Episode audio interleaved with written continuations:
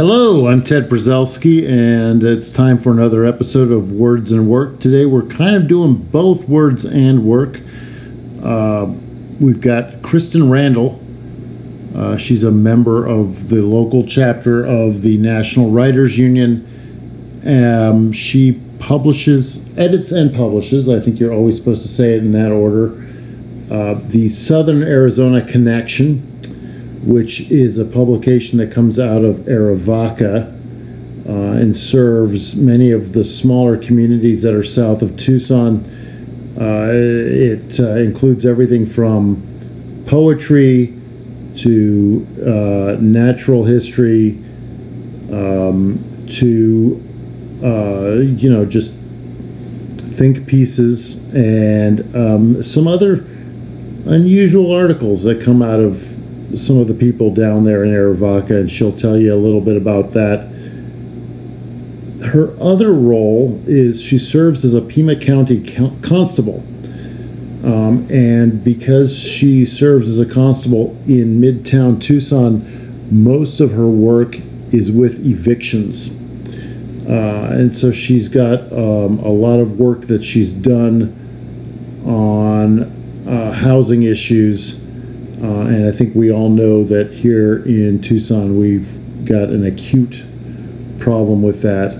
So um, let's get to this. One thing I want to tell you about I've been recording most of these uh, interviews by Zoom. Um, I didn't record this with Zoom, I tried it a different way. So if it sounds different and if the quality is not up to what you're used to, that that's why.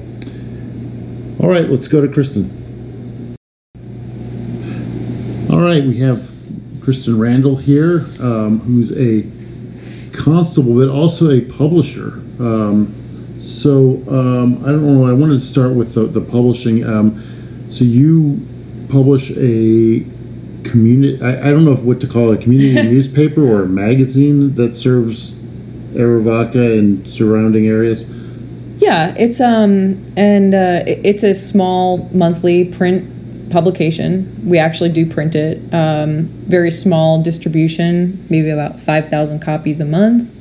But it is a we call it a, a community open forum newspaper. So I write for it. I, f- I have a few other uh, folks who, who write for it. But then pretty much we're open forum. So if somebody wants to send something in, we print it. Oh, so I'm curious because uh, I think a lot of people who've come up with kind of new community publications over the last decade or so. I mean, I'm thinking of the Sentinel, for example. The Sentinel that I write for, um, there is no print publication, and, and that's the choice that a lot of people are making now. That just to go entirely online. So, what made you want to do a print publication? Well, this has been in print since 83. Okay. So I didn't start it. Um, I took it over in about 2014 or so. The old owner just wanted wanted to be done. She'd been doing it since 83. Uh, and we just sort of continued the tradition. We did put it online. There's a little bit more online content than there used to be. But we serve uh, a very rural population. We also distribute in Green Valley, which is primarily retirement community and I think people are really drawn to that they could just go to the store, pick it up, and put it on their their table and or next to their toilet and keep reading it. Yeah. So, uh, and and and what um, what's reaction been like uh, since you've taken over, and what and what and what sort of things do you, do do you publish that are interesting in there? Well, uh, compound question. Uh, the first one is this is what yeah. I do. Uh, what am I in court? Yeah. I object. Um, so the first thing we we did have to change things a little bit uh, over the last uh, eight years or so. There were a lot of changes. I think people had to grapple with that. The actual format of the newspaper had to change because our printer kept going out of business.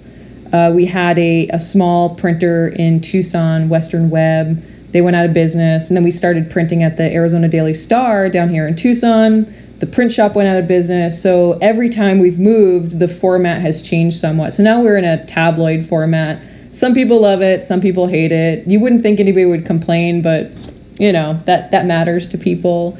other than that, it hasn't really changed that much uh, in its, you know, almost uh, 40 years. Uh, it's still, like I said, open forum, and some of the things that we print. Now I'm getting to the other side of the compound. See that transition there? Yeah, that was good. That was good. Um, so we we print. Uh, we have a poetry page. We get a lot of poetry, a lot of nature essays. Uh, we we have letters to the editor, um, op eds, and then we do get a lot of community news. So Green Valley, Amado, Arivaca, a lot of different happenings there. And then we will often get just somebody's interested in a topic. They'll they'll write about it and, and want to get it in there. So it's very very eclectic. Uh, I think that's what makes it interesting because you never exactly know what you're going to get. Some of the things that you're definitely uh, going to get is uh, a monthly uh, Arivaca history column. Uh, Mary Casualitis writes that one monthly, the, the poetry page. But other than that, you never know. So it's it's interesting. What, what kind of community is Arivaca? Because I think it's it's one of those things that uh, uh, places that in Tucson we sort of know it's there, Mm-hmm. but we drive by it on the way to Nogales or. Well, you're driving by the exit. Oh, the exit. I'm it's another yes. 30 minutes Yeah, to yeah, get to yeah. Arivaca once you drive by the exit. Um, well, uh, to, to answer that question, um, let me let me talk a little bit about some of the the stranger articles we get sometimes. So there there was a woman she would listen to spirits on on um, those like cassette tapes. She would she would record just still air, and then she would listen to the spirits on on the cassette tape, and she would she would write a column in sometimes about that. So, but Arivaca is actually as, as eclectic as as uh, the Connection newspaper. So I my the, the experience that I had in Arivaca that I always like to, to tell people about is that there was a little store there that was kind of like I don't want to say Trader Joe's because that conveys a different thing that I'm trying to do, but but they sold that kind of I mean it was Yeah. that level of stuff, and I bought a bag of tea, and it was like had some. are you sure it was tea? uh, well, I'm not sure because it had some crazy name like Emperor's Choice Black Tea or something, and it came in a brown bag. And um, I made, and it was you know loose leaf, so you use the little ball to make it, you know. And I drank it, and I just started pacing and couldn't stop. Did it have a lot of caffeine in It it? must have. I'm, I'm Yeah. hoping that it was just caffeine. That Well, you it was I'm- Arivaca. I'm not going to drop dirty somewhere down the line. Um, so, you know, and, and, also with Arivaca, I mean, what what sort of I mean, because of where it is, I, I, Mm-hmm. they they get a lot of uh, issues that we would associate with a border community. Yeah, yeah. So uh, that that's the interesting thing about Arivaca For a town, I think in the last census there was 650 people there. There's probably more there, um, but it's, it's a very very small town. Basically, at the end of the road, right before you get to the border. So there are the border militia folks. There are the uh, humanitarian aid folks. There's the old hippies because there was a big influx of people from the East Coast uh, in the 70s. You have the ranchers, uh, and then you just kind of have the randos like me who are like, I like this place and, and moved here. I don't really fit very neatly into one group, although probably more with the humanitarians than anybody. Um, okay, so let's talk about your. Uh, I mean, uh, you know, I, I have you on because you're a member of NWU, which is nice um, to have a fellow union member uh, writer on the show. But also, you split your time between Arivaca and Tucson, so you are a constable. Yes. Okay, so um, I think for a lot of people that conveys a little round helmet and um, you know Like a stick. a stick. Yeah. Uh, so tell us what that job is. It's an elected position, which um, I think is a little weird too. I agree. It is a little weird. I was appointed two years ago, and I was recently elected. Um, I'm one of ten constables in Pima County.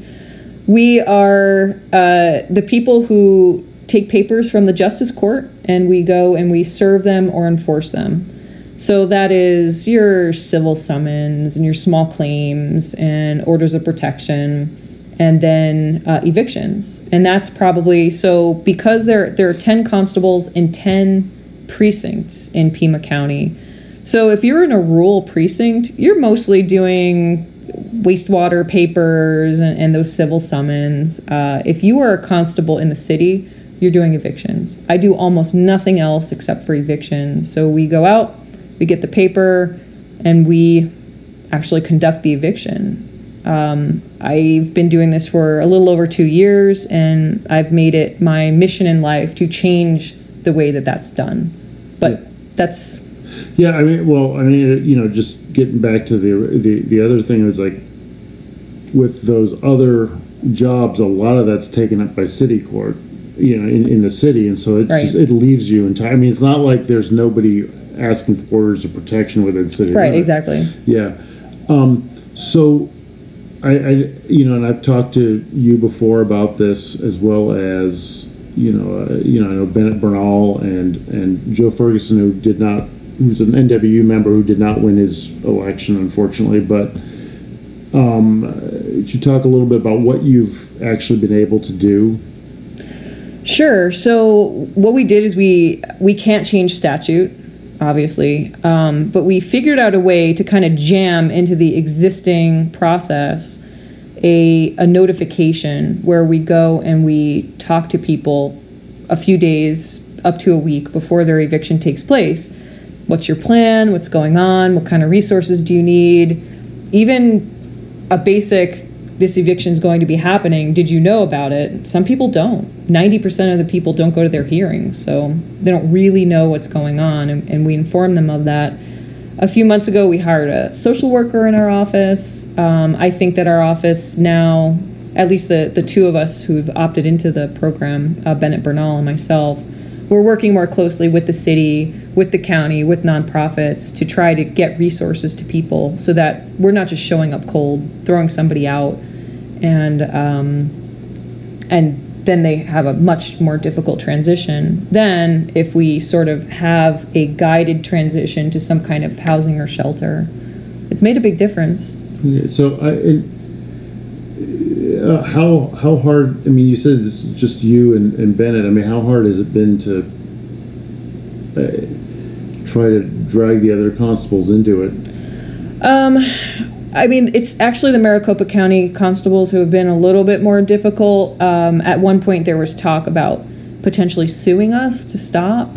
I don't know how serious that was. Uh, there, Well, there was. well, hold on. On what basis could they sue? I mean, it, it, it'd be it'd be like if one law enforcement agency decided to sue another in another jurisdiction because they didn't like the way they were doing things. Short right? answer, there's no basis. The Yeah, longer answer is that they wanted to say that because we were going out there, we were serving them with this paperwork, and because we were not being reimbursed, then we were doing something that wasn't legal. Now, obviously, we're not actually serving anything. We're just going out there, knocking on the door, talking to people. But that was what the conversation was. They, they wanted us to stop, and they were going to try to figure out some way to do it. Yeah, so yeah, uh, you know, it- it's it's it's it's funny that well, I won't even go into it. I mean, my my I mean, this this will this will just get into my own little frustrations with the way politics is working now and everything. but um, you know, so I mean, it's it's funny because what you're doing. I mean, it's not like it's some sort of civil disobedience where you're refusing to, you know, Right. you know, serve these. You're you're actually just. I mean, these people are still being evicted. It's just that you're finding them resources. Right. We're shoehorning this other step, which in most Western states, that step is built into the process anyway. We're so we're we're jamming this step in there, and for the most part, Bennett and I, when, when we do this, uh, it doesn't actually come to. I mean, people still have to leave their homes unless we're able to work uh, to help them pay their rent. They they still do have to leave, but it it is on their terms and with a plan rather than constable knocking on the door, say you have 10 minutes to leave, and then you're out.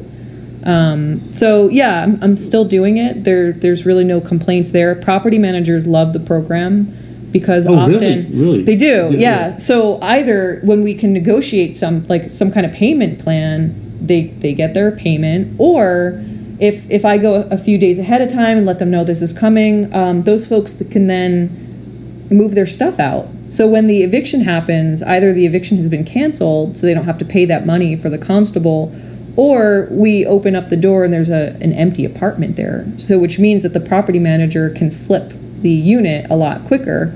If you boot somebody out, all of their stuff has to stay in the uh, uh, unit for two weeks, up to two weeks.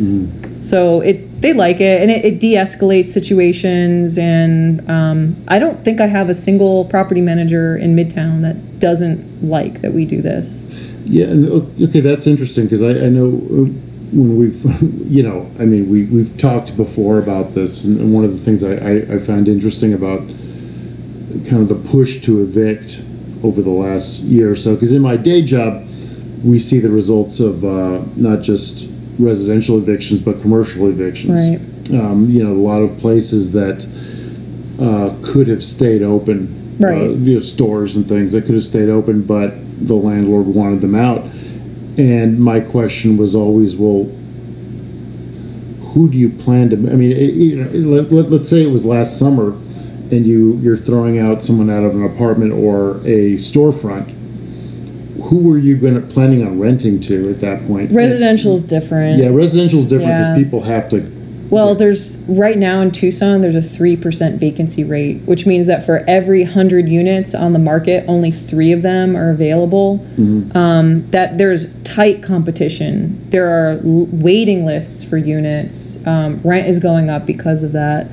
So, in, in some instances, it does behoove the, the landlord to evict their tenant and then raise the rent by, I, I'm seeing anywhere from $150 to $350 per month for some of these units that they're increasing the rent by.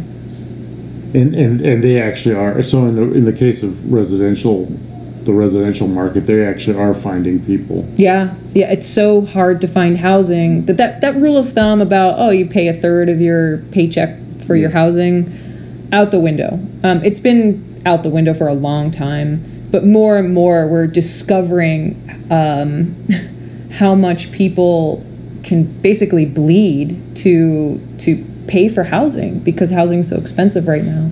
Yeah, and you know that's something else. I, I I think I brought this up with you before, but you know, at what point does this become unsustainable, where you don't have people that that can blow forty or fifty percent of their income on on rent, or that you have so many people who are you know out of you know you know either couch surfing or living in shelters that it, it it's no longer practical and but I mean I mean that's one way to put it but the other way I guess to put it is that is there something going on on the horizon that you're seeing that maybe we start to see fewer evictions and Um, I mean, Tucson is in the top 25 for uh, cities in America uh, for eviction rates. So we didn't really start off in a, in a great place. Um, I wish I had better news. Mostly, I can say I don't know. Um, the good news, I guess, is that we're very much aware of this. This is a really hot topic in both the city and the county. It is something that people are taking seriously there are more connections and collaborations now than ever before. And I've only been doing this for over two years. So in the last six months, I would say um, this has become a real focus. So I, I think going forward, we're going to see more action um, on the part of our electeds. And there's talk about building units and, and affordability and how many units that we need um, the demand is is pretty high. So, w- what does this look like? How do we fund it? How do we make it happen?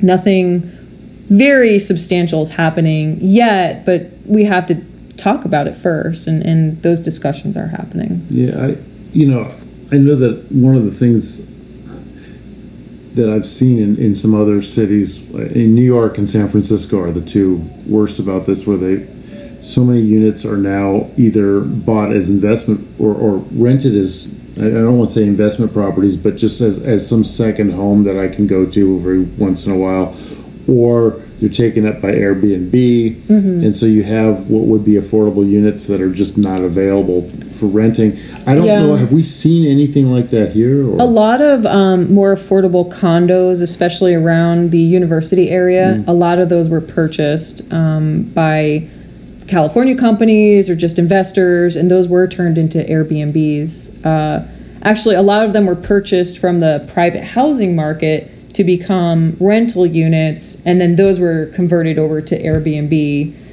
I I mean since the pandemic, I don't know if there's been much change in that and I don't know if that's really being discussed. How can we do something about that? Mostly people are talking about how do we build new units? How do we maybe make a or, or convince a, uh private uh, apartment complex owner to consider converting their market rate uh, units to affordable units. Uh, that is not a conversation that I mean we don't have a good answer for that. Um, but that's that's part of it. A lot of California companies also coming, uh, not just California, but a lot of out of state investors coming to Tucson. Yeah, I mean that's one of the things that I, I was dealing with at the office the other day was a um, it was a, an empty piece of land that uh, there were some issues with, and so I had to check on who owned it, and it was a investment group out of Kansas. And so it wasn't even a guy I could pick up the phone and call and say, "Hey, Right. there's this thing," and, and and I couldn't even have code enforcement go to them. you Right. know, there's this, there's no, um, and, and you know, even for a while we were dealing with um, an apartment complex where there were numerous issues at, and the management there was no local management company, and they were owned by an investment group in in Orange County somewhere, and just, Yeah. yeah. Well, the, the the old model was, you know, mom and pop would have a few apartment complexes, and there'd be on-site management, and um, more and more, I see these smaller and medium-sized apartment complexes. Yes, they're owned by some out-of-state conglomeration. Who knows who those people are? But also, they rotate, so they don't even have on-site management or maintenance anymore. They might own a certain amount of units, and they they'll have one person who's the contact to be management and then maybe one or two maintenance people that rotate around. Well, and now and now you also have this situation, and I mean, this was sort of I mean during the mortgage crisis, one of the things that was talked about were these um, mortgages that were bought up by groups of investors that might not have, had no relationship to each other. They just had bought pieces of Oh yeah. you know, securitized mortgages they called it, and that's I mean not the issue you're dealing with necessarily, but it's starting to happen from what I understand with the the you know the real estate market in general, where these things are securitized, and it means that the ownership there is no owner per se, no no one company, no one person, and and I, I can't imagine how it's going to be to have to you know work on what you're doing or do just basic code enforcement or something like that on our end, know. Well, I, I mean, we I have a story um, that kind of highlights this. So uh, there's a an apartment complex down on 29th Street. And it's Constable Gonzalez's, and um, I help her out sometimes. Uh, the the writ came through the eviction order, and uh, she attempted to try to call the contact on there. It didn't really go anywhere. It just went to a voicemail that nobody answered. She she called a few times, left voice, voicemails, nothing. This is a California company that purchased it. So she went to the property. Uh, they've closed the office, so there's no on-site. There's so uh, so she called the lawyer who uh, took the case and said, "Well, you need to give me a good contact." It took weeks for them to track somebody down. So so even so even to do something that probably would have been beneficial to the It's beneficial to them, yeah, Yeah. yeah. it's uh, um, so if if if there's just Joe citizen listening to this and, and wants to you know is hearing about this and has probably been reading about this for well over a year but what what is it that a, a regular person can do to try to be active on this issue I would start talking to your uh, electeds, so your supervisors and your uh, council people. um, in particular about affordable housing. Um, and I, I also want to tie that with we, we do have a very serious and growing um, homelessness issue here too. Start talking to them. There's there's groups that you can join. Um, start looking at that.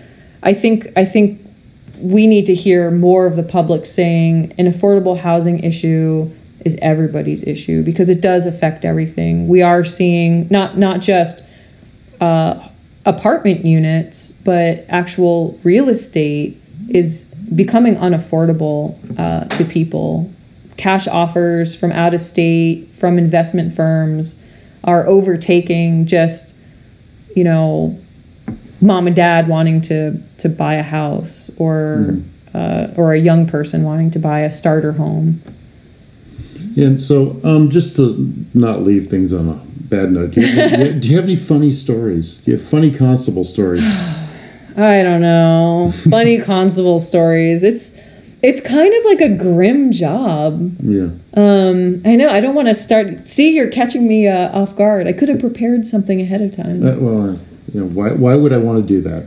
Yeah. Well, I I know I have funny stories. I can't I can't exactly pull one out right now. Uh, okay, okay, I have one. This one's stupid though, but um.